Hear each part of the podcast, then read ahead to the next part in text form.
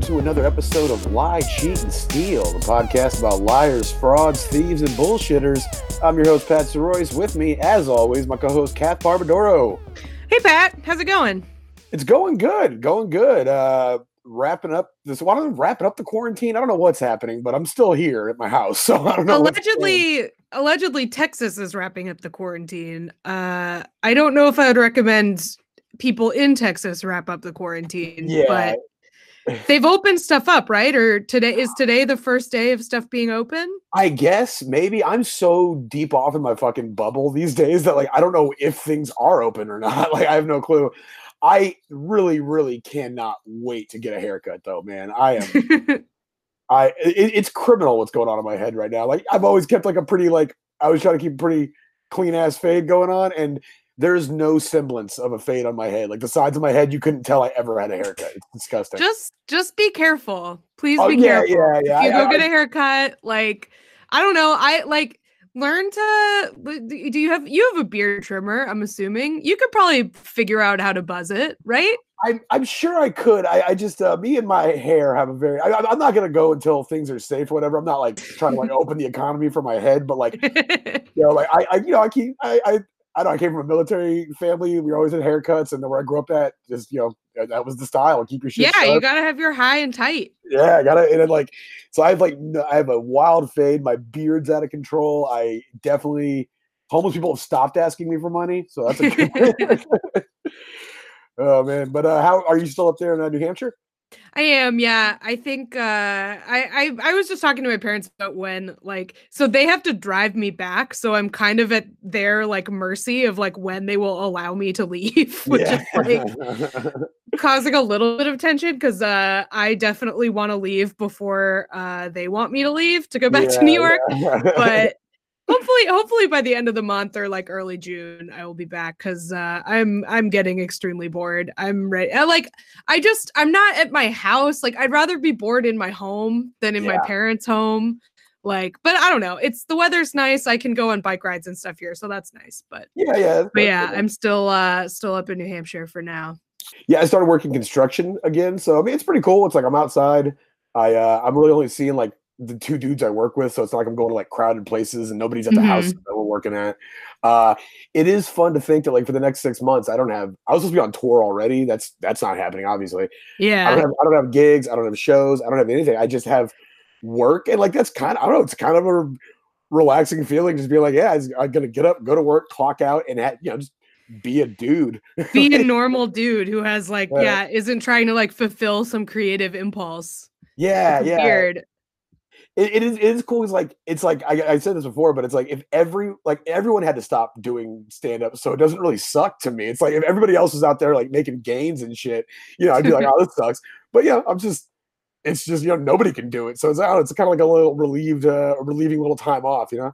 yeah it's like an enforced vacation i'm i'm starting to really miss it i was just thinking about today how like the thing that sucks is like the things that make stand up work are all things that make it a potential site of communicable disease in a way that's Yeah. like very frustrating. Like the best venues for stand up are like small very cramped people sit really close together the ceilings are really low you're really close to the performer like all of the things that you can't do now Yeah, are like the things that make it work. And even when they like start reopening stuff it's like doing shows outside kind of sucks like it's not yeah, yeah. it, you like a patio will work okay but like you can't do stand up in like a field like it just doesn't yeah. if people are have to stand six feet away from each other to watch like it's not going to be good and so i'm just like i'm i'm bummed i really Yeah. miss it It it, it definitely does. So I did one of those uh those Zoom shows, and uh,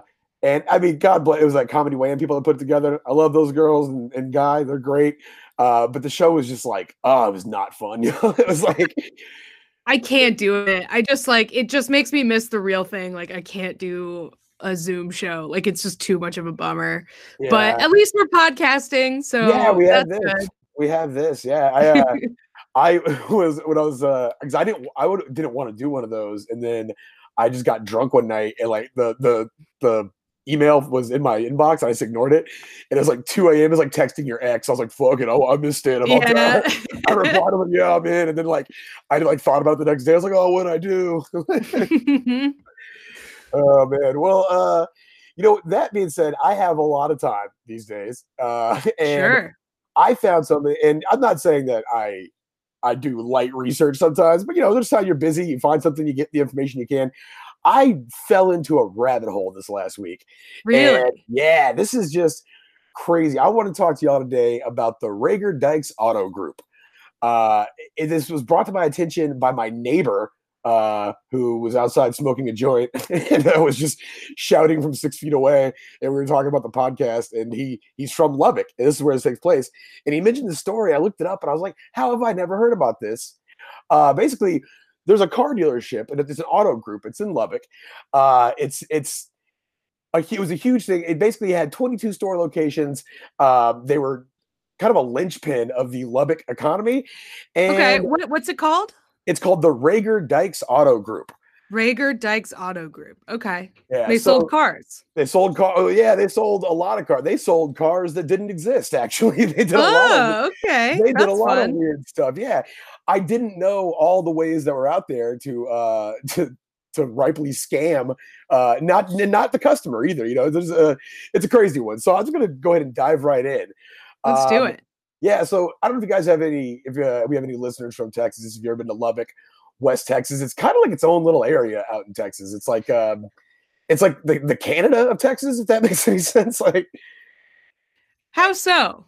Well, it's just because it's like it's West Texas is out in the middle of nowhere, and they have like it, it, it's not even out in the middle of nowhere. It is the middle of nowhere. It's like yeah, it's, it's and like where Lubbock is is weird too because there's like there's sort of two parts of West Texas. There's like there's the desert part, like there's Big Bend and El Paso and like Southwest Texas, like on the border. And that is like its own thing. Yeah, yeah. yeah. And like, and that's kind of like it's extremely remote, but it's also like there's interesting stuff out there. Like Marfa's out there. There's yeah. like it's scenic, it's pretty in this kind of like very alien landscape sort of way. Like you go yeah. out there and you go camping or something. And then there's like Amarillo, Lubbock, Midland, like the panhandle West Texas, which is like flat and remote and like ugly and not yeah, interesting. Yeah, it's really I love the state as a whole. Like I I uh, I'm the kind of, I said before, I'm the kind of guy I will buy a Texas flag shower curtain. I love my oh, state, yeah. but you just got to be honest with yourself. There's some parts of it where you're just like, shit, man, it's bleak. It's just and, like Texas really is like it. It really is its own country, and it has yeah. like it has regions in the way that like I'm from New Hampshire, which is incredibly small, and like every state in the Northeast is so small. You don't have multiple sort of worlds existing in one state and in texas yeah. you really really do yeah like in north in like the panhandle it gets like cold as shit like which is a, an yeah. odd thing for texas but uh, so enough uh, enough of uh of uh, S and Lubbock's D over here, but it's a it's a uh, a a it's it's almost like a combination of like the Southwest and the Midwest. I would yeah. say Lubbock. I, I it's very car dependent, so it makes sense yeah. that a, a car scam would happen out there. Yo, yeah, yeah. I, I, found out they have a name out there. I never heard the South Plains. They call the, the okay, the, yeah, the South Plains. I was like, yeah, that makes, makes sense. sense. Well, we're going to dive right in here. The we're talking about the Reagor Dykes Auto Group. Now, the Reagor Dykes Reagor Dykes Auto Group was a car dealership conglomerate formed in Lubbock, Texas in 2006 by former Texas Tech football star turned car dealer Bart Reagor and former Texas Tech football coach turned real estate developer Rick Dykes. Another That's another thing. thing that you people should know about Texas is that like every every major business is owned by someone who used to play college football. Yeah, yeah, yeah. you know, it's so true. And like, and if they're not, it's like, yeah, like, do you really trust them? Like, you know? yeah, exactly. like, I we have like Earl Campbell's hot links down here. It's just hilarious. It's like, yeah, I will only eat sausages made by a former Houston Oiler, and that is it. Yeah, definitely. So yeah, they uh basically this this place they formed it in 2006. In between 2006 and 2018, uh, Reagor and Dykes would grow their business to include 22 dealerships spanning all over West Texas. Uh, they would eventually buy iconic downtown Lubbock real estate and spearhead a campaign to rejuvenate the financially depressed area of Lubbock, like downtown.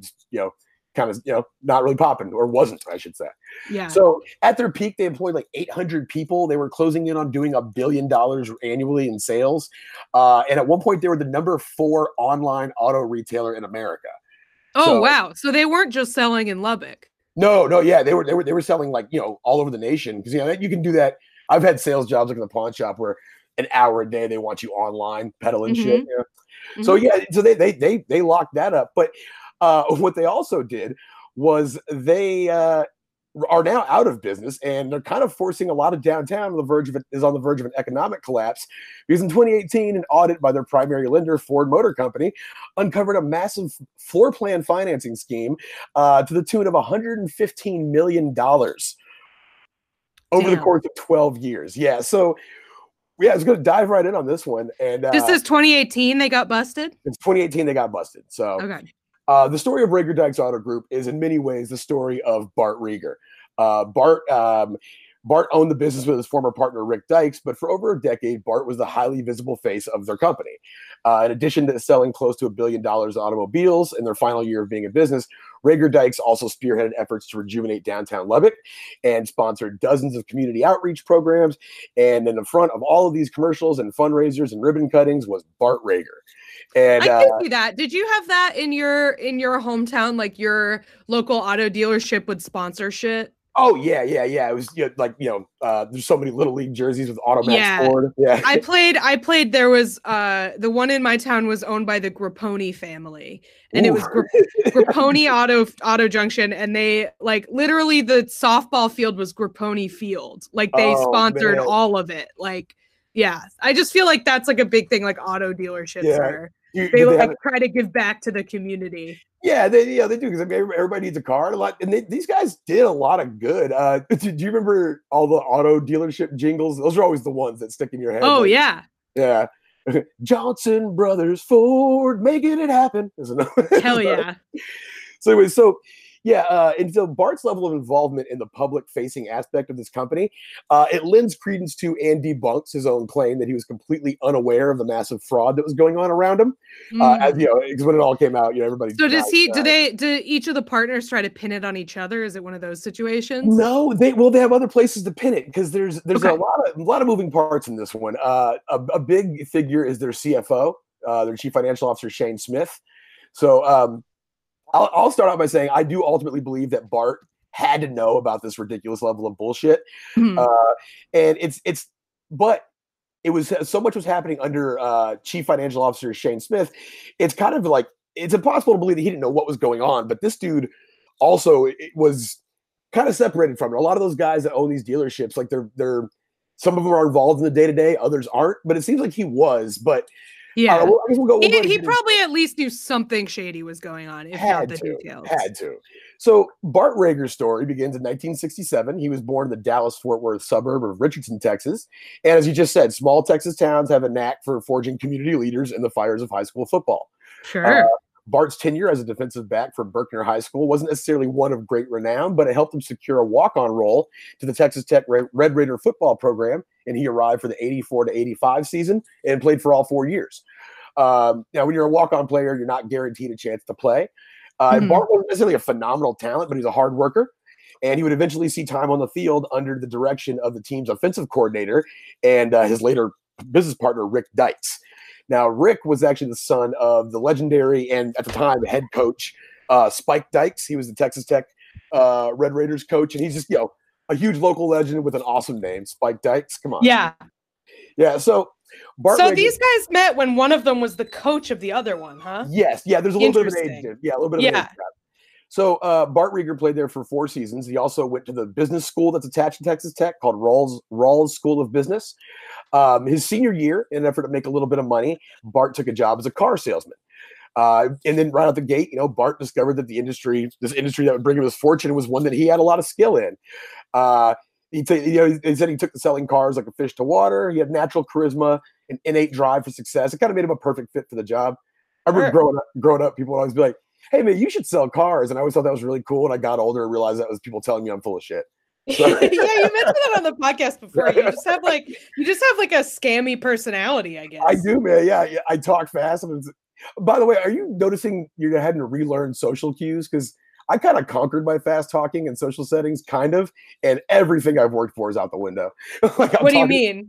I'm talking to people again, and I'm just like, as I'm talking to them, like at work, I'm like, you are going a mile a minute right now, dog. Calm down. oh, like you think because of like quarantine? Because you've been like isolated, yeah, yeah, forgotten isolated. how to like be a person. Yeah, all my little social cues and things that you work at and pick up on and stuff out the window.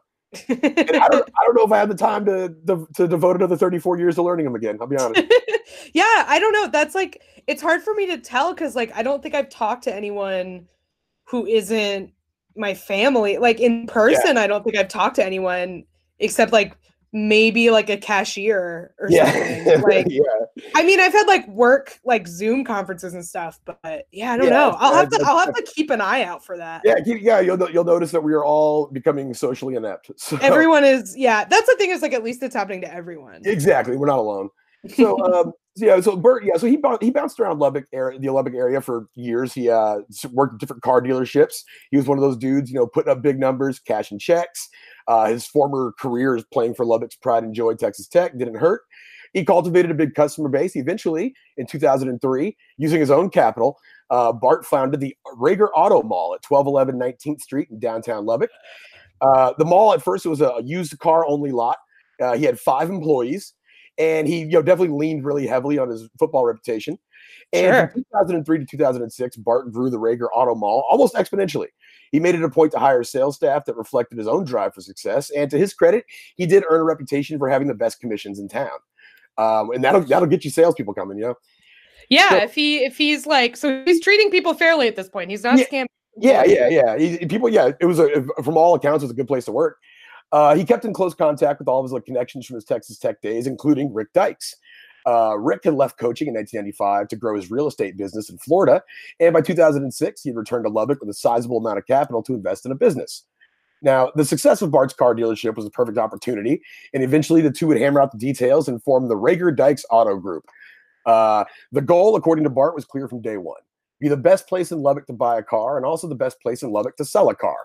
So, you know, he wanted the you know, best of the best. Uh, and they, real quick, they set out uh, to craft like, you know, I don't even work sales jobs, like those sales culture where it's like, you know, snap next cash checks, baby. Like you really got to put some work to like building and cultivating that. And yeah, uh, yeah, that like that like the you're like the challenge doesn't stop once you've gotten the job. It's like definitely a like you yeah. got to keep those commissions coming in. Yeah, and so yeah, and some people you know take really well to it. I've worked sales, and like when I apply myself, I'm really good, and then you know when I'm r- rushing out the door to make it to a show, I don't do good. So you know, so uh, yeah, so they actually they set that out trying to instill that in their workplace. Uh, one cool thing they did, they actually uh, they drove up um, or they paid for all of their uh, employees to have gym memberships. So yeah, okay. cool. yeah. So as the business grew, so did their need for qualified people, not only on the sales floor but also in the home office. Uh, this led to the hiring of Shane Smith as their chief financial officer. So Shane Smith, since 1997, had worked as an operations manager for the Dallas office of Ford Finance. That's the banking and lending arm of the automobile giant. Uh, Shane was a valuable asset for the growing company, and he maintained a close relationship with his replacement at Ford Finance, Gary Bird Jr. And uh, he really streamlined the financing process between the two entities and provided a quick and easy route for the money to flow to them from Ford. So uh, out the gate, he made a few good decisions. Uh, he saw all the money they were spending on the gym memberships, and he decided it was much more cost effective to just build their own fitness center. So he did that's, that. That's like pretty sick, honestly. Although yeah, yeah. I like I, so uh, I'm nostalgic for it now since I've been I haven't been able to go to my office in like two months, but I work in my day job is in the same building as uh, the school gym that I get to use, and oh, like cool on one hand it's really great to have a gym at your work on the other hand if you use exercise to like unwind from things like your work it kind of oh, sucks yeah. like yeah. having a gym at your work is like a little bit like you you sort of wish there was a little more of a boundary there but yeah anyway still pretty still pretty cool though yeah, as a guy who does not like sharing gym space with anybody, like I, I worked out or worked out at the Sandstone gym, mm-hmm. and uh, even though even you know, as all Austin comics, we don't even live there anymore. We still use all their facilities. sure, yeah, yeah, yeah. I, uh, I man, if I walk in there like if somebody's like not around the corner of the treadmills, if they're like in the weight area or vice versa, and like they're like in my shit, I'll just leave. like, I just, yeah So now imagine that's a coworker. Like that sucks. Yeah, exactly. That's what I'm saying. Yeah, I can't even. It's it's like neighbors, and I can't stand it. So, yeah. So um, yeah. So that that was uh, they were making big moves. You know, treating their employees right. The business was growing. Um, so they did they they made their uh their big move. They were downtown. They were on 19th Street in downtown Lubbock, and they made the move to uh, there's these two long vacant but iconic downtown Lubbock buildings. It's the Merritt Green building and the Cobb building. Uh, they're at 1215 Avenue J. Uh, they're the tallest, at one point, they were the tallest buildings ever built in Lubbock. Uh, and it was the first multi story office building. Uh, when it was opened in 1928, its offices had dentists, chiropractors, attorneys, and insurance salesmen. Uh, they have advertisements of businesses opening at the Merritt building, like, you know, way, from way back in 1928. And uh, there's really iconic buildings. However, in the 1990s, uh, downtown Lubbock kind of went on a financial decline and they were actually vacant for 20 years and nobody was in these huge buildings downtown. And um, so Reagor Dykes secured the downtown location to serve as a showroom for a high end dealership. Uh, but they had a much bigger idea in mind. The property was equipped with a bar, a restaurant. They built a state of the art conference center. Uh, they also moved the employee gym to the premises and opened it to the public, which is tight, but also like if you're an employee, you're like, oh, that's okay. now it's just like a gym. Now you just Yeah, also yeah. own a gym. yeah, yeah, yeah, right. Yeah, man, I, I didn't even think about that. Now they, now they can make money off that shit. So, uh, that Bart Reagor, this is the guy. He spoke to the. By the way, Lubbock has the coolest newspaper name. It's called the Avalanche Journal. Pretty good. yeah. So Bart Reagor spoke to the Avalanche Journal upon the completion of the property in 2016. Had this to say. He said, "Uh, my hope is that we have some regular people that stop by and grab some coffee and make it a regular deal. Talk a little bit before they go to work. Uh, I hope it'll be the catalyst to get downtown kicked off. We love the downtown area. I think it's going to be a building that all of Lubbock can be proud of. My goal is to make Lubbock a better place to live. I'm doing things right now that will hopefully positively affect my grandchildren. If we all try to leave things a little bit better, that's the goal. I want to be able to do something that makes a positive difference for everybody. You know, so Classic Yeah. car dealership guy. like even like I know this guy's full of shit, and I was like, hell yeah, Bart. I Yeah, I mean, well, a lot of times they do do real philanthropy, but that is what Yeah. they all sound like. yeah, ex- exactly, exactly. I, I love that like that. I used to play football, and now I work in business talk. You know, like hey, we're gonna get out there, just a positive thing for everybody, have some fun, put some points on the board. Uh, so, though growing a business to that size, the size that Reagor Dykes would become, obviously not an easy task. Takes a lot of hard work, also a lot of money. Uh, selling cars isn't cheap, and to keep 22 dealerships stocked with vehicles, need vast financial backing. Reagor, Reagor Dykes secured this through their CFO Shane Smith's former employer, Ford Finance. So the method through which dealerships, this is kind of interesting, how they get the funding for purchasing vehicles, it's called floor plan financing. So essentially, a lender uh, will enter a trust agreement with a dealer. And when a customer buys or sells a vehicle in the dealership, Ford Finance provides the cash. Uh, on a large scale, this essentially creates an open avenue in which hundreds of thousands of dollars are deposited into the accounts of a business on a daily basis. Because you know, like they have 22 locations, and you know, cars aren't cheap. So right. Yeah, and they have to put them all there. yeah, and so the dealership is they're beholden to a few stipulations. Vehicles purchased with Ford's money need to be present and accounted for in the event of an audit. They also Mhm. have to be sold within a state mandated seven day period.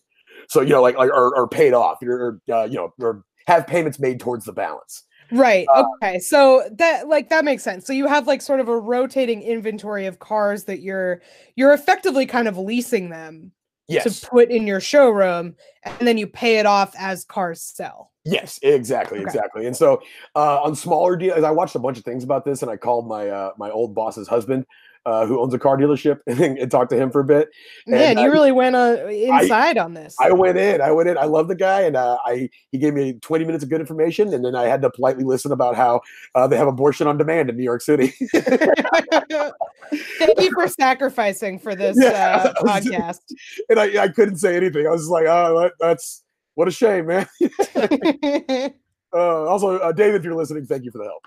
Uh, so, yeah, with small dealerships, they can they can easily monitor that, and like they actually like a lot of places, um, a lot of the videos I saw and what I heard from Homeboy is that like if you now uh, floor plan financing, at least for the small guys, is just predatory lending.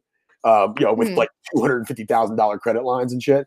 You know, so and basically a lot of the guys say it's it's a scam because it's your car, and I guess it's a big thing in car dealing when like you buy a car. You know, people are like, hey, it's want to sell it. That's mine. And so that's why you always see these car guys driving around and whatever's on their lot, you know? Yeah. And if you floor plan, you can't do that.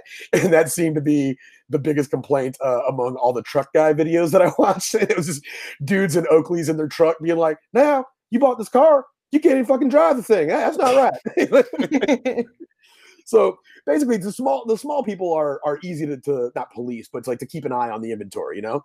Uh, right like, yeah it's a lot easier to sort of it, it or it's a lot harder to pretend you have a car that you don't actually physically have. Yeah exactly like yeah when you're when your lot's next to the Whataburger and it's the same size as the parking lot like you, you can't right. really yeah come up with shit. But Reagor Dykes was doing at towards the end upwards of 700,000 in sales year or 700 million in sales yearly so mm-hmm. you know mm-hmm. they're, they're, nearing a billion dollars in, in sales so it's like it's a lot of just you know, you take them at their word. Those things are there. What do you do? Send uh, somebody down to look at every one of their 4,500 cars, you know?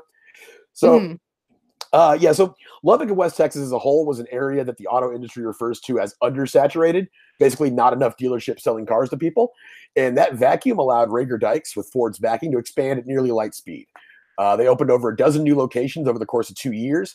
They ended up employing 800 uh, people at one point, and they injected money into the uh, into the economy on a scale that really wasn't seen since the 1920s, like that big of a boom out there. Because uh, Lubbock's like far enough away where it doesn't even get like the oil boom; it's just like kind of out there. Right. Yeah. So, yeah. There's not a lot of industry there, so um, and it's not a very big city. So yeah, if if this big chain of auto dealerships, especially because like another thing about Texas, especially like rural Texas, is like the people live on these like big plots of land, these big like ranches. And so it's really not uncommon for one person to have like multiple cars because you have yeah. like you have your like junky truck that you drive around your ranch, then you have your regular car. Like I, I can imagine even in like an economically depressed town, a car dealership doing pretty well. Yeah, exactly. And, and there's a lot of like little small ass towns out there. Like they owned, uh, they named one a dealership after uh, Rick's dad, Spike, uh, Spike's Dyke Nissan and Spike's Dyke Nissan and uh, Spike Dykes Nissan.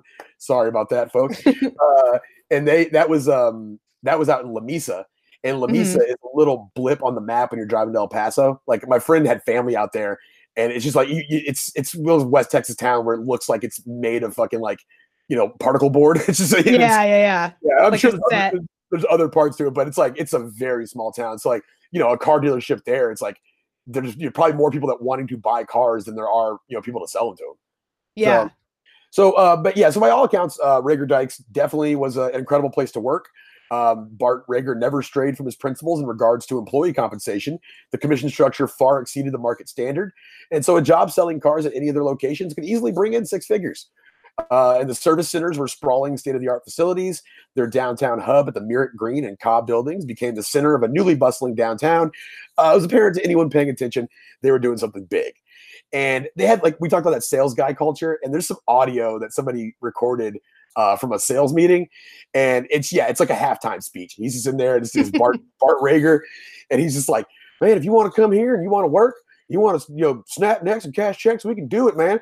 And uh he fucking he said one amazing quote that i tweeted from the account without context. He basically he's given this this speech to his, his workers and it's like kind of profanity laden. He's just you know like hey man if you want to come here you want to fucking do your thing we can make some money. And but one thing that he said that was hilarious he goes uh he was like, you know, hard work and dedication, they're going to make you stand out like a diamond in a goat's ass. Ew. Okay. Yeah, then, he, then, he, said, look, I'm not saying, you know, we're in a goat's ass, but I mean, hell, we're in Lubbock. Huge laugh. So, uh, he also, he kept a, a picture above his desk of Tom Landry. And, uh, you know, and it was the famous quote, uh, quote, uh, winning isn't the winning, winning isn't everything. It's the only thing. Nice. So, yeah. So uh, yeah, they were so they were they were they were they were growing big. They're you know being a huge phil- philanthropic phil- philanthropic. Yeah, that's uh, right. Force, yeah, philanthropic force in town. You know they're on a meteoric rise. Uh, but you know when you're giving out that much money, like how are you simultaneously donating to scores of charities, pumping millions into rejuvenating downtown, and you know also paying your sales teams above market commissions? You know the short how do you do that? The short answer is well, you really don't. so uh, Reagor Dykes was making close to a billion in sales in the years leading up to, to the events of the story, but they were cash poor. And their CFO, Shane Smith, found a solution. So Shane's kind of laissez-faire relationship with Ford Finance allowed him a few liberties. Uh, if he requested 20 or 30 grand to buy a customer, you know, to buy a customer's car, you know, and finance the purchase of a new one, it was granted, no questions asked. So what's to stop him from saying they needed money for a vehicle that they already owned? Or Sure. What's stopping them from saying they need money to, for a vehicle they already sold? Or saying they need money for a vehicle that didn't even exist?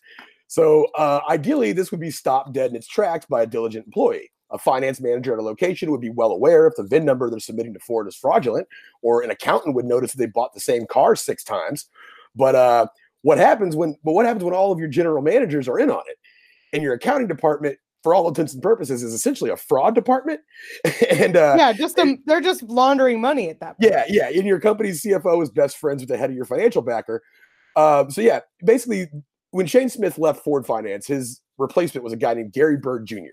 And he's the man responsible for floating hundreds of thousands of dollars to the auto group every day. And many people, including Bart Reagor and Rick Dykes, find it hard to believe that Gary simply didn't notice the massive fraud going on right under his nose. Um, and the fact that he was best friends with Shane Smith makes that even less plausible. So let's, I want to dive into exactly what was going on at Reagor Dykes Auto Group. So let's say you're shopping for a car at one of Reagor Dykes dealerships. You found a Ford F 150, they got it going for $27,000. Uh, you got a truck you're still making payments on. Let's say they appraise it for 10 grand and you still owe three grand on it to the bank. So Reagor Dykes, you know, says, hey, not only will we give you 10 grand for your truck, we'll also pay off the remaining 3,000. So this means they need 40,000 from Ford Finance. Ford sends the money to Reagor Dykes uh, account and you drive off in a brand new truck. So the dealership has seven days to pay back that 40 grand, uh, or at least make payments on it, or show that they have the funds available to pay on it. Um, and so they also have to be able to present your old truck and verify that it's in their inventory. Mhm. Uh, so you know they and they have um, and they also have to pay off the remaining three grand in your truck. So that's where that forty thousand dollars goes. Mhm. Reagor Dykes didn't do that, at least not right away. Uh, Shane Smith knew there were dozens of other places in the business that could use 40 grand, you know, property taxes, payroll, just upkeep. Overhead was staggering. Uh, so his company relationship with Gary Bird at Ford meant that he could use that 40 grand for those reasons first and fulfill his financial obligations later. So to pull this off and cover it up, Shane worked closely with his management and accounting staff. Uh, and like I said, the accounting department at Reagor Dykes was essentially a fraud, a fraud department. Yeah, like Uh, multiple people had to kind of be in on this in order to move the money around. I'm assuming. Yes, yeah, exactly. And, and what they did was, so to move the money around, they to cover up their auto, their floor plan financing scheme, they embarked on an, an equally large check kiting scheme. So check kiting is the act of moving funds between accounts to either generate cash that isn't there or to inflate accounts, inflate an account's worth to defraud an auditor. So Mhm. Reagor Dykes had 19 different bank accounts with several banks. And uh, here's what an average day in their accounting department might look like. And this is based off of info that investigators gained from hundreds of emails that Shane sent to his, assi- his assistant, Ashley Dunn, as well as other members of the accounting staff and several members of the upper management team. So they would, they, somebody reported one of their uh, employees, Whitney Maldonado. Yeah. So uh, she was the 11th person to plead guilty in, in this case. Uh, Okay. So basically, she was saying that um, basically their, their day would start. It, she said it wasn't uncommon at the start of the business day for their accounts to be negative, sometimes as much as nine hundred thousand dollars. Um, yeah, that is uh, yeah. It'd be funny if like you're nine hundred, you're nine hundred grand short, and, and like they give you a thirty six dollar non sufficient funds fee. yeah, they your overdraft kicks in. yeah, like look, we're only going to charge you for one one transaction, but we do have to hit you with that thirty six. Like, oh, god damn yeah, it. yeah, bullshit. and so employees would then, uh, so yeah, throughout the day, Shane would email amounts of money that were being deposited by Ford.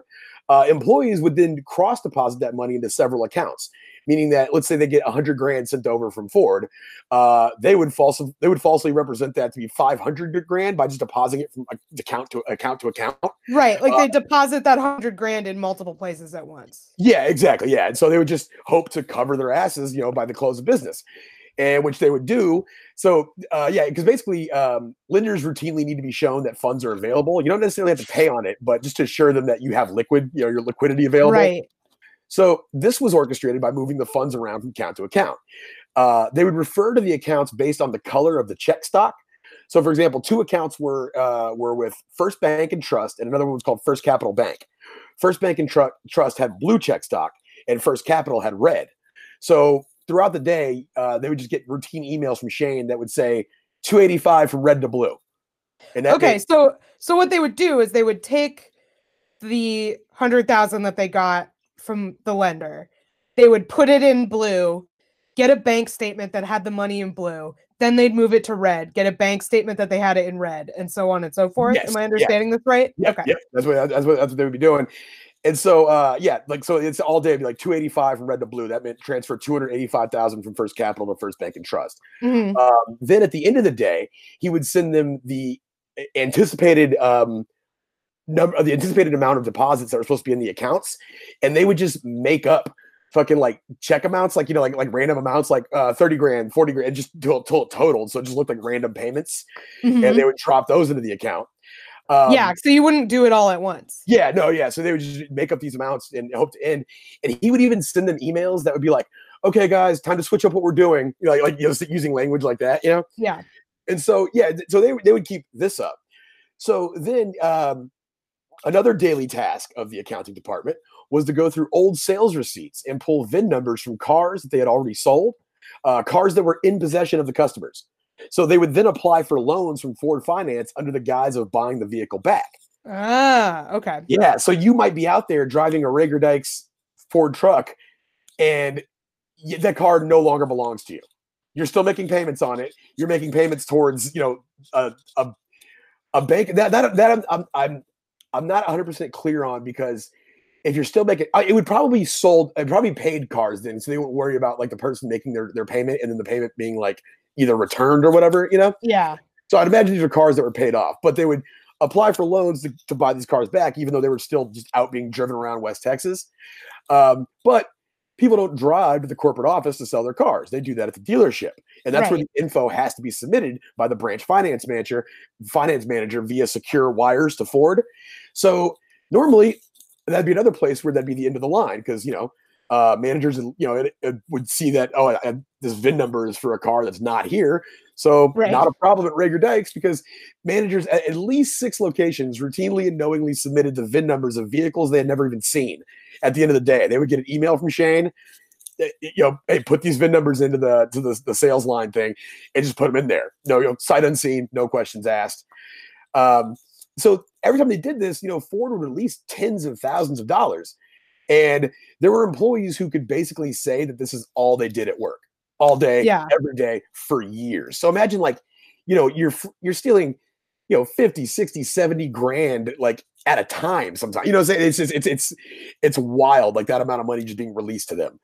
And, yeah, uh, I mean the the in in order to like enable this level of uh deception, you have to it's so complicated. You have to have so many people in on it. It's really crazy. Yeah, and it gets like we, you know we talked about like I, I had that, that quote in the statesman where we talked about like that the, the Goodfellas moment where it's just you know you're you're you're on coke you're trying to sell silencers you got to go home and stir the sauce you know like and then the yeah, helicopters just so you. much to do. that just feels like that that was this all the time. Now Yeah. one thing I will say, um, it doesn't seem like I mean obviously you know the people at the top lived you know good lifestyles they they they were you know they were wealthy people, but it seems like all this stealing really wasn't to like fund some crazy like they're not Rita Crundwell buying show horses, you know, like they it Right. really it all went back into the business.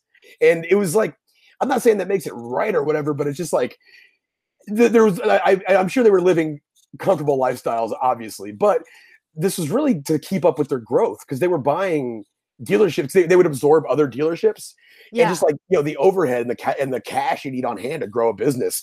eh, It's just you know it's staggering. And this was all going back in. It wasn't like there was some like exit point where they're withdrawing 50 grand and going to the you know to, to the fucking you know Tahiti or whatever. Like yeah, uh, yeah, yeah. This was all to like keep keep their business running and to keep up appearances of being like a community leader. yes, yeah, exactly. And It you know, was like this this pressure of growth that kept them doing this. Yeah, yeah. It's, it's I mean, uh, I, I'm not too well versed on the criticisms of capitalism, but they talk about how it's just like you know, like it's all about growth, and there's no such thing as stasis. You know, like, Right. Yeah, yeah, yeah. Like there's Yeah. no like maybe this many people don't need cars in West Texas. Like maybe Yeah.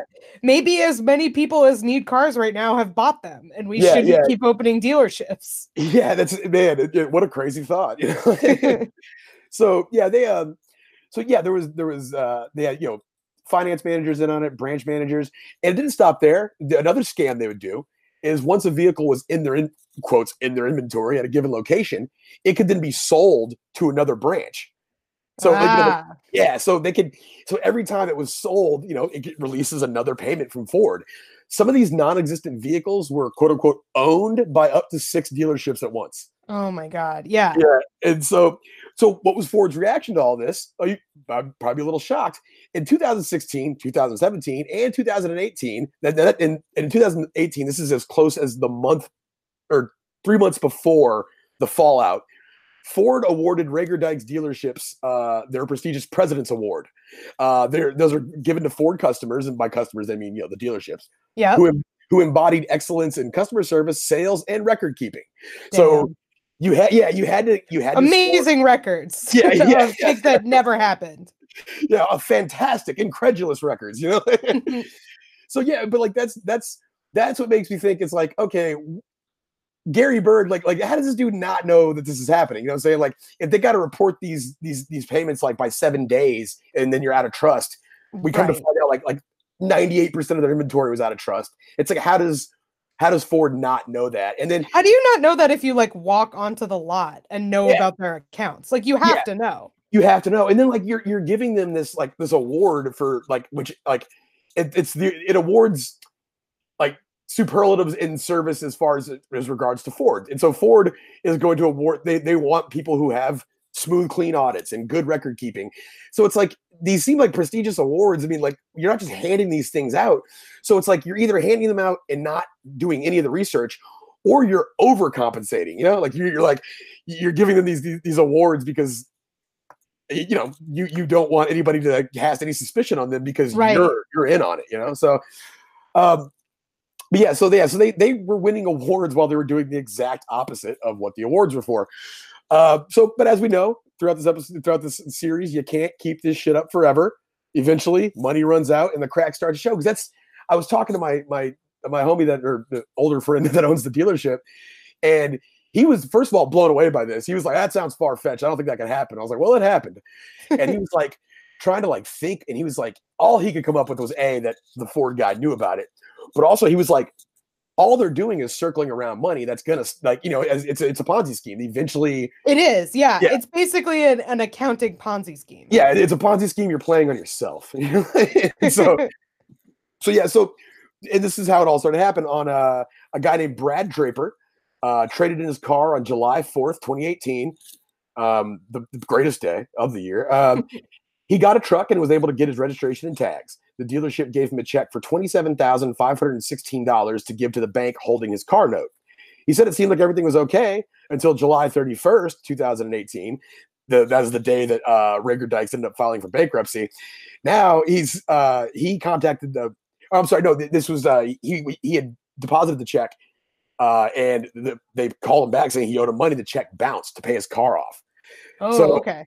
Yeah, so now he said he immediately called the lien holder on the car that he traded in and was told that uh and was told at that time that no one had paid it off. And uh I was told that it was paid off. So he's like, oh shoot, got by on that one. Uh glad I didn't get caught up in that mess, he said. And then he got a call from the bank 45 days later saying that he was late on his payment because the the check, the $27,000 check he gave, insufficient funds, bounced. Got it. So then Draper uh traded in. Uh he's like he so he's still he still had his new truck that he was or his new car that he was making payments on and his truck payment. And he said he didn't want to ruin his credit. And so now, like he said, up until they got the shit cleared, he was paying twelve hundred dollars a month in car payment. Yeah, because he had, you know, it's like either if he doesn't fucking pay the thing, it's like his credit goes to shit. You know? right. Yeah, so that's just that's insane. Another thing was a, another uh, crack that showed was there was a lottery winner in Abernathy, Texas. This guy named uh, uh, Arturo Cantu. He won 174 million dollars, and he decided that he wanted to use his winnings to help his church. So uh, they built a new, yeah, yeah, yeah, built a new uh, sanctuary. Did all this cool stuff. Um, they also bought a brand new church van for Reagor Dykes. Uh oh. Yeah, yeah, yeah, yeah, yeah. Wrong move, buddy. Uh, yeah, Jesus, take the wheel and drive me away from this place. so, uh, so they yeah, it was they they go there. They they buy the van. Uh, it, it kicks off a year long struggle to get the fucking title to the van because oh my the god. dealership never paid the van off. So right. they just- so you can't give the title if you've never if you haven't Yeah. paid it off. Yeah, so like, and I was talking to, uh, I was talking to, um, uh, again, uh, my friend David, and he was saying that is uh, very common uh, in car dealerships because that's just not necessarily that they're doing like any kind of scheme, but they're just fucking. That's how you can. Generally, the first sign, like that's the uh, the bird box, letting you know that, that that some shit's about to go under. Yeah. Yeah, it's like yeah, when when people like customers start coming back with those stories. there was this, this burger place in my town that like it was it was always a burger place, but it was like five different like franchises, and they never Mhm. Quite got off the ground. All of them were all Right. Like all the they just kept the kitchen equipment the same, but they kept Yeah. selling the place. exactly same Dan Dan Peter's same menu and stuff. But for a while, it was called Big League Burgers. That was like the last iteration of it before it became a taqueria. And so uh, my my ex girlfriend Priscilla worked there. when We were in high school, and uh, she said one day they uh, they got their checks, and the boss was like, "Hey, you guys need to wait until." Uh, tomorrow to cash these, and she's like all the older people she worked with were like, "Well, well, time to find a new job." Yeah, yeah. This is no good. Yeah, I did. Sure, sure enough, they showed up to work the next day. And The shit was fucking closed. That's how it goes. It'd be like that sometimes. yeah, So- yeah. If your boss says that to you, depo- cash it right away. Yeah, yeah, yeah, yeah. Yeah, cash it right away and look for a new job. Yeah, I worked for a, an economically depressed burger joint for a while called Crazy called Crazy Canadian, and uh, that dude is one of the most peculiar men I've ever met in my whole life. Uh, his name's Crazy. They, they call they, that's his nickname. People call him Crazy, and so this fool, like when they were starting to fuck up, uh, me and my boy Jeremy worked uh, all day one day because the guy took like the only sick day he ever took, and he was gone all day, and so we were there, and it was slow as shit. No business from two to four. Just like nobody was in the store. We were just sitting there. And we Mhm. came to work the next day. We were looking at the schedule, and he had marked on each day. It said Pat and Jeremy minus two to four. And I was like, uh, "What's what's that about, Mike?" And he was like, "Well, no one came in." And I was like, "Yeah, that's not how jobs work." Doc." Wow. Wow. He goes, "Oh, so should I just pay you guys for standing around doing nothing?" I was like, "Yeah, Yeah. because I could have been at home doing nothing, but I was here." I was Yeah. doing nothing on your dime, motherfucker. yeah, yeah, yeah, yeah. Cost doing business, motherfucker. So, anyways, yeah, that's when money problems start happening. It's time to time to bounce. So, uh, yeah. So, what happens next in this saga? And depending on who you ask, was either fast action on the part of Gary Bird Jr. and Ford Finance to stop a massive fraud, or cover up their involvement in it. on yeah. so, uh, on they so, and this is what's kind of shady. Like, I mean, like whatever, but like they, so they knew that Bart Reagor and Rick Dykes were on vacation. Um, did hours of research, could not determine if they were on vacation together. but like, but they were both gone. they're both are they're both gone. Were they at the same Sandals resort? I don't know. I'll never. Undetermined. Yeah, yeah. It's, it's both get back with a sunburn. so um, yeah, they were on vacation. And uh, so it was July 26th and 27th. Ford, like they sent, like they called a corporate security team, which I just imagine is like the like the shit from Perfect Dark. They're just like, like like mercenary corporations and shit. But they sent, uh, yeah, they sent uh, these these like you know audit teams essentially uh, onto the premises of a Reagor Dykes 22 locations and conducted a surprise audit. Now, one month before this, not only or two months before, not only did they win the President's Award, but um, what's his face? Uh, your where does yeah your fucking homie Gary Bird that you love so much? Not so, uh, Gary Bird Jr. had emailed them or wrote, wrote, them a handwritten letter praising them on a smooth and satisfactory audit.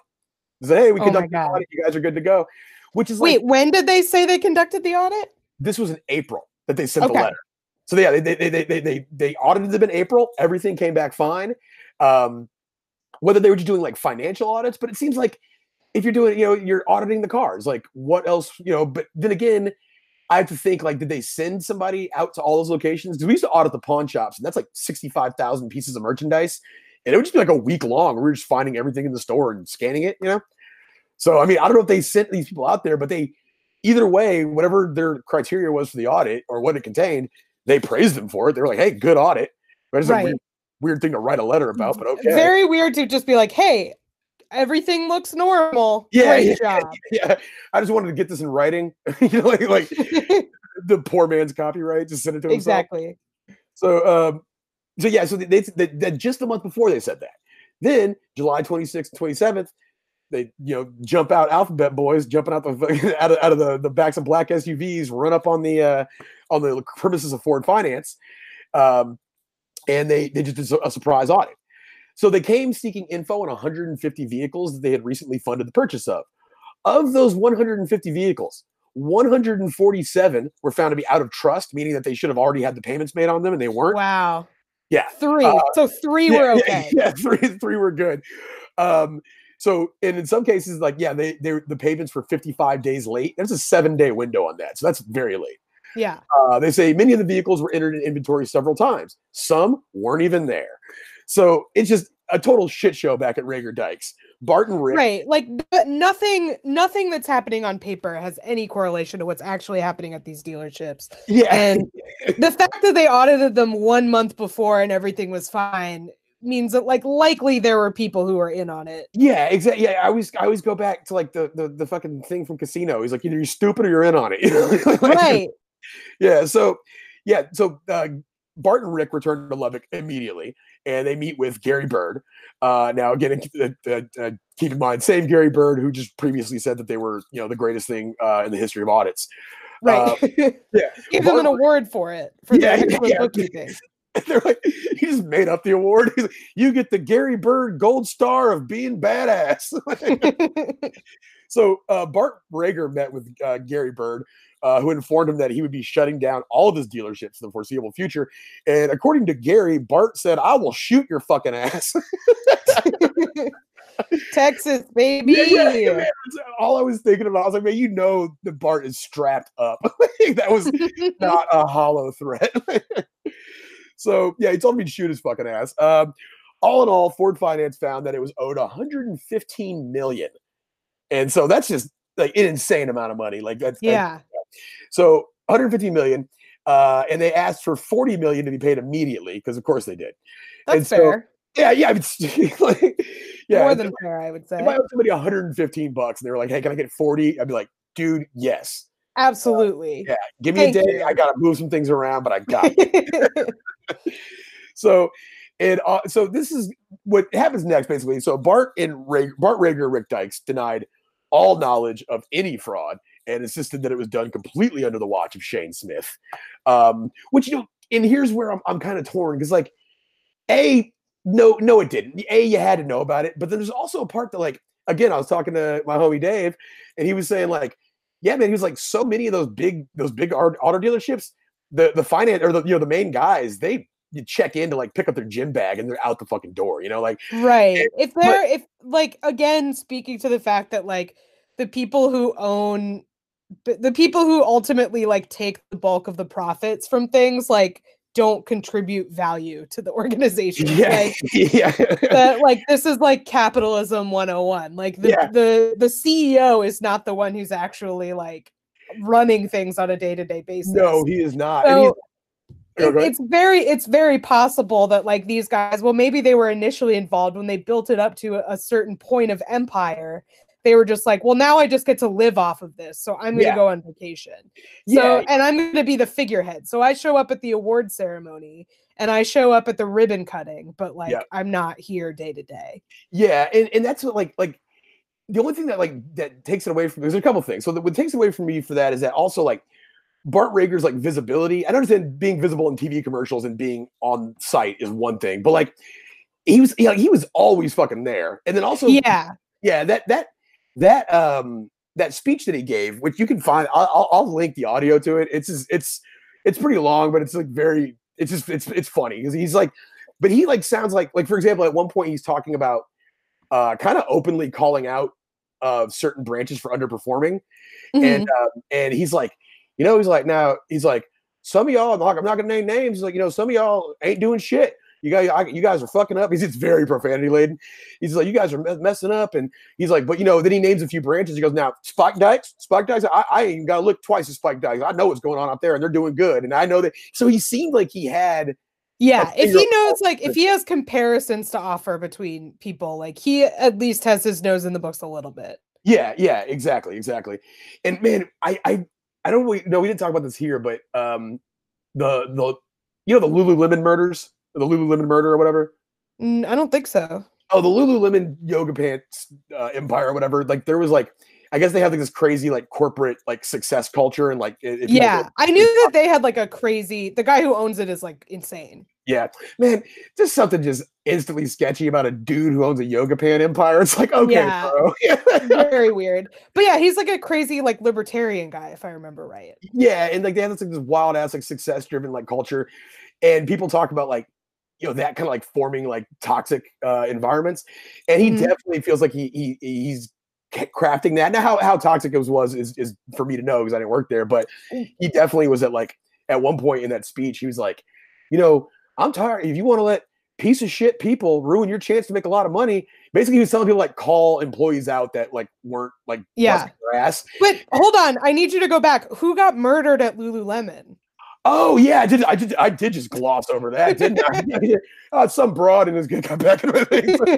No, apparently it was two employees, and one of the the employees saw an employee stealing like a I don't know a nine thousand dollar pair of pants or whatever the fuck how much they cost, and, uh, and and was either going to tell on her, and I don't even know if it was the one that saw that saw her is one that got killed, or she killed the person who did it because she was like, "How dare you?" One of the two. So but there was a, an inter-employee Lululemon murder yes because of yoga pants.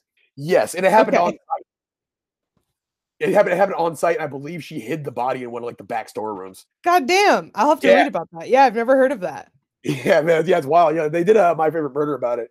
Um, you know, if I, I listened to the first hour where they just talked, and then I got into that. So- oh, shots fired! Buck, buck, buck. No, it's like I shamelessly plugged the podcast the other day. I stopped in for a coffee at this place, uh, and this girl was listening to my favorite murder, and I was like, "Oh, I have a podcast similar to that, although it's not similar to it at all." Getting the word out. Thank you, yeah, Pat. got to. So, anyways, what what happens now? This is kind of um, yes, they they deny all knowledge, uh, and Yeah. this is kind of a timeline where where things it's kind of moving a little fast now. So, in August 2018, the dealership would file for Chapter 11 bankruptcy, uh, and then September 10th, they uh, Reagor Dykes Auto Group submits to federal bankruptcy court initial plans to sell dealerships, and uh, it lists a potential buyer uh, that actually did not come to fruition. And later in September of 2018, the Texas Department of Motor Vehicles states that the agency reviewed 100 customer complaints of unprocessed documents in the aftermath of the dealership's bankruptcy filing. So again, you know, like, like the people at the top make these moves, and it's the people that suffer are, you know, people who are paying double car notes now and can't. Right. Like you had a hundred customer complaints. You probably could have looked at those a little earlier. Yeah, yeah. Like before the lenders started getting fucked. You probably could have looked at how the debtors were getting fucked. Yeah, exactly, exactly, exactly. But that's you know, it's like well, like the Martin Scully, like you know, he didn't go to jail for all the other shit he did, but when he fucked with some people's money, you know, he fucked with rich people's money, that's when he went to prison. You know, Exactly. so um, at this point, then September twentieth, First Bank and Trust, I believe that was red. it was First Bank and Trust was the red stop. Uh, and seven other defendants accused them of breaching contracts and check kiting. Um, now, there's a whole other portion of this that I don't really want to get into because it's like you know we only have so much time, but um, all these uh, a couple of these banks that they were working with are are now being implicated as being part of the fraud as well. So that's really? all- So all- potentially goes like all over the place. Like how many yeah, people yeah. in on this. Exactly. It's almost kind of like, did they not want to let them fail because it was it was such a huge, they, they employed 800 people, you know, it's, it's like a huge, Right. like I So I mean, it like I I feel like it at some point it's like the whole so like money as a thing only has value because everyone agrees that it has value, right? Yeah. So if you get every single person to just agree to this scam, then like it becomes legitimate because Yeah. like that's what value is. yeah, Like, yeah, value is just an agreed upon uh like tenet like a, an agreed upon uh like theory so if you're just like well everybody's okay with this the people lending me the money the banks the accounting firm like then it just like becomes real the only Yeah. pe- again the only people who really get fucked are the people at the bottom yeah, yeah. Your your employees, and you know, and like, and th- we'll get into it. There are 18 employees uh got charged and are, are facing like wire fraud charges. Uh, you know, it's it's all like it's pretty much their accounting department and like branch managers. because Mhm. branch, branch, you know, they're all in on it. But it's like again, those like, you know, at the end of the day, like the person working in the accounting office of a car dealership, that's a very middle class job. Like, you know, they're they're fucked and they got pulled in on it. And I'm sure, I'm not saying they were following orders and didn't know what they were doing, but again, yeah, when everybody's doing it and your boss is like, hey, this is what we do.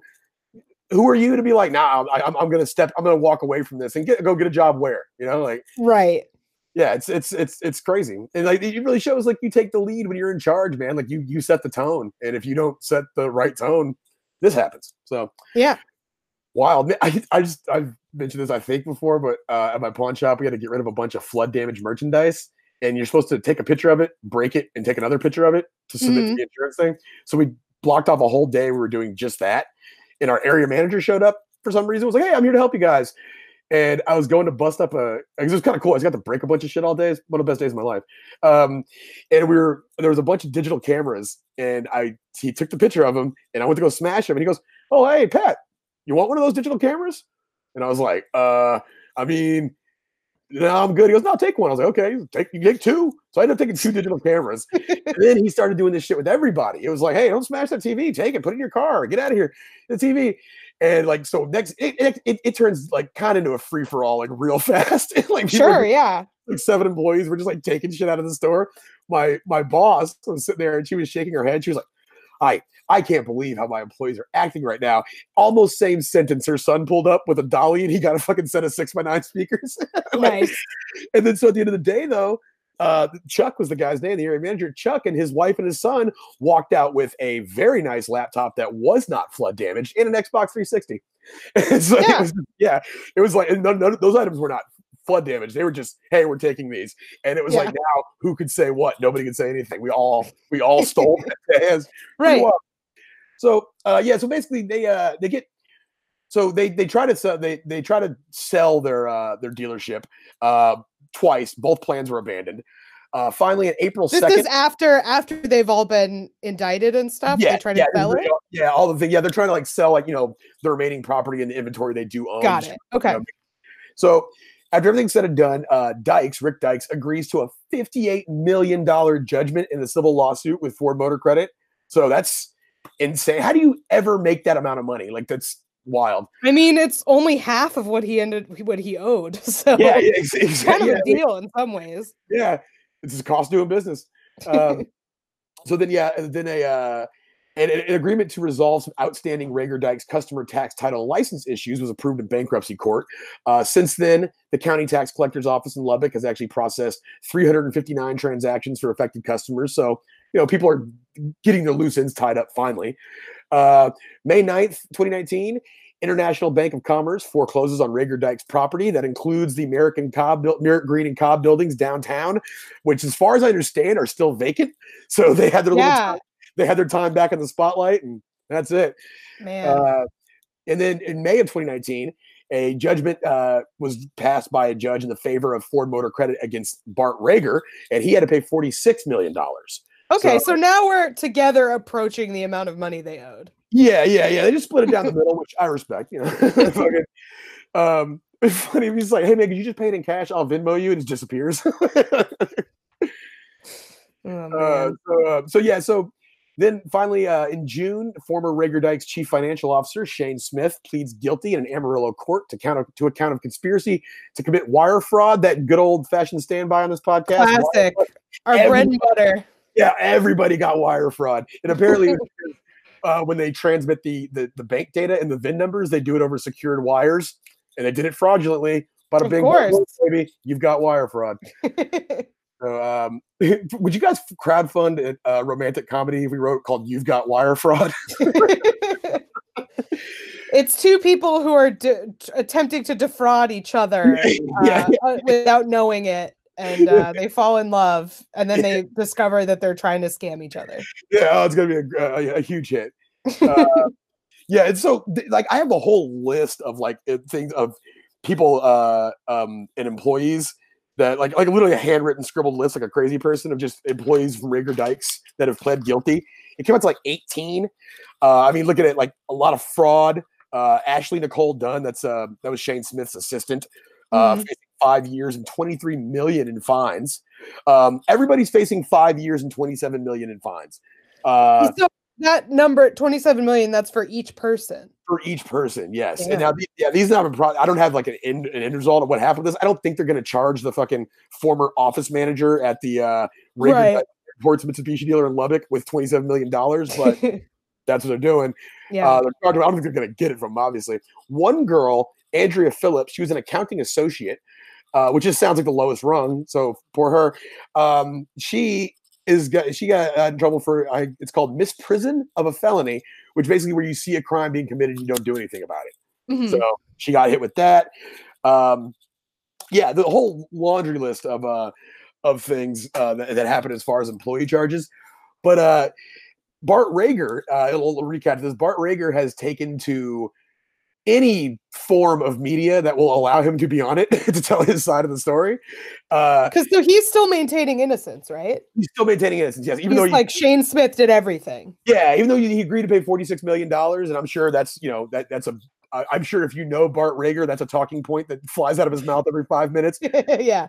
uh like but he um he produced it, well i'm gonna say he produced uh, obviously he fucking he did something because uh, there was a, a video i was looking at a video from bart reagor and there's a video that was like uh texas car king set story straight and i was like okay that's so i clicked on it was like a 12 minute video i was like oh that's a lot of content i could probably learn a lot from this and, and i click on it and it's it's it starts off with the story about the church van the guy trying to buy the church van Mhm. and it's like and then basically it cuts to like uh after a year of him having to deal with it shay uh bart reagor sent him a fucking email was like or, or got in contact with him and basically was like hey man i feel sorry that you came to me to, to get your van and we abused your trust and then it's like five minutes about how what a badass dude bart reagor is how he like took care of this Right. Like van. I'm such a hero for uh trying to fix the fact that my company fucked this guy over. yeah yeah yeah yeah Like, that, that'll, You're that'll, welcome, world. Yeah, and so I was looking at it. I was like, "Damn!" Because it, it, it looks like like a, a a local news piece, like like that style of video and graphics on the screen and shit. And I Mhm. started looking for like a news imprint or whatever, and what website it was on, and it was from a YouTube channel from a, a local video production company in Lubbock.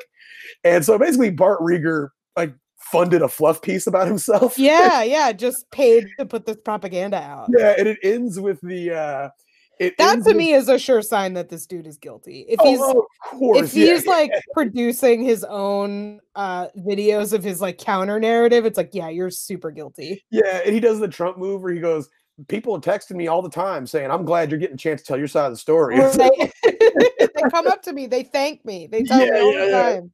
Uh, and then so it, it ends with it is I, I- I think that the story should come to a close is um basically yeah he he really bent over backwards to get this guy his title for the church van and it's the pastor um and uh the pastor has uh he basically said you know the fact that he would he would go out of his way to help somebody this much uh it just really speaks to who Bart Reagor is and, and I can truly and confidently say that Bart Reagor is a man of God so, Oh man. so yeah we Bringing uh, out the priest to absolve him. yeah, so that is that is the story of uh, of the Reagor Dykes Auto Group in Lubbock, Texas. It's it's meteoric rise to fame, and it's uh, it's fucking overnight fall to shame. Yeah, I mean, that's like that's such a crazy story because it sounds like they were like really propping up the economy of Lubbock and then taking them down is like two buildings in their downtown are vacant now. Like this has probably hurt a lot of people. Yeah, it has eight hundred people are out you know out of a job. Um, you know, like and then you know also like. I would imagine like trying to get another job if you were from Reagor Dykes, like that may not be the best look. It may be difficult to find work depending on what you did for the company. Like Right. out, you know, it, it just sucks. And like everybody gets painted with that brush. So everybody that, that is works at that company. And you know, this is like this is Lubbock too. It's not like a I don't know, it's like yeah, everybody everybody kind of knows each other's business and you know, they're real big on you know, things like, you know, like like uh like honesty and trust and shit like that. Like people are real quick to be like, oh, that, that motherfucker's a thief. You know, like it's it's Right. it's tech, and like they're not you may not walk away from this with the best reputation intact. And it's that's that's a shame for everybody, you know. And so Yeah. I would say worth it. Ultimately, no, because it sounds like they, they just did a bunch of running around. Like, you ever like exit a stage of your life and like have something change and be like, man, I was running around doing a lot for nothing, yo. Like I would like, Right. like leave a job. Like I remember I, I had a shitty job that I used to take a taxi to in Connecticut just because I didn't want to lose it. That wasn't a shitty job, but I, I would take a taxi there. And in retrospect, I'm like, yo, what was I doing? I just got a different job. Like it's just. Yeah. It feels like they did a lot of running around for ultimately a failed endeavor. So, and then they still owed, you know, a hundred million between them. So ultimately, yeah, definitely not worth it. I would say. Well, like, and this is the thing is like, I, I mean, watching what happened when we all had to kind of stop working and and go inside and wait out this pandemic is like you realize that like the entire economy is over leveraged like this like the way that these people were working so hard to like fuel this constant growth beyond the real demand that was there for what they had Yeah. like that ultimately caused them to fail and that's like kind of what i mean that's like like when that's kind of what happened to like the airline industry at the beginning of this is like they not that they were in, in, involved in in fraud but they were like using all of their profits to do stock buybacks to like inflate the price of their stock to the point where they had no money like saved or reserved to Yeah. deal with like flights not happening. So they're like, if you cancel our flights for a week, we will go bankrupt. Like that, yeah, it's the same sort of mentality that leads to things like this. yeah, and, and, and it- it's like to what end? You know, it- it's it's it's Right. What's the yeah. point? Like, what's Yeah. the point of being successful and making all this money if you uh, like don't have it? If you're constantly like forcing this growth and this expansion to the point where you have to make up shit to fund it. Like, why?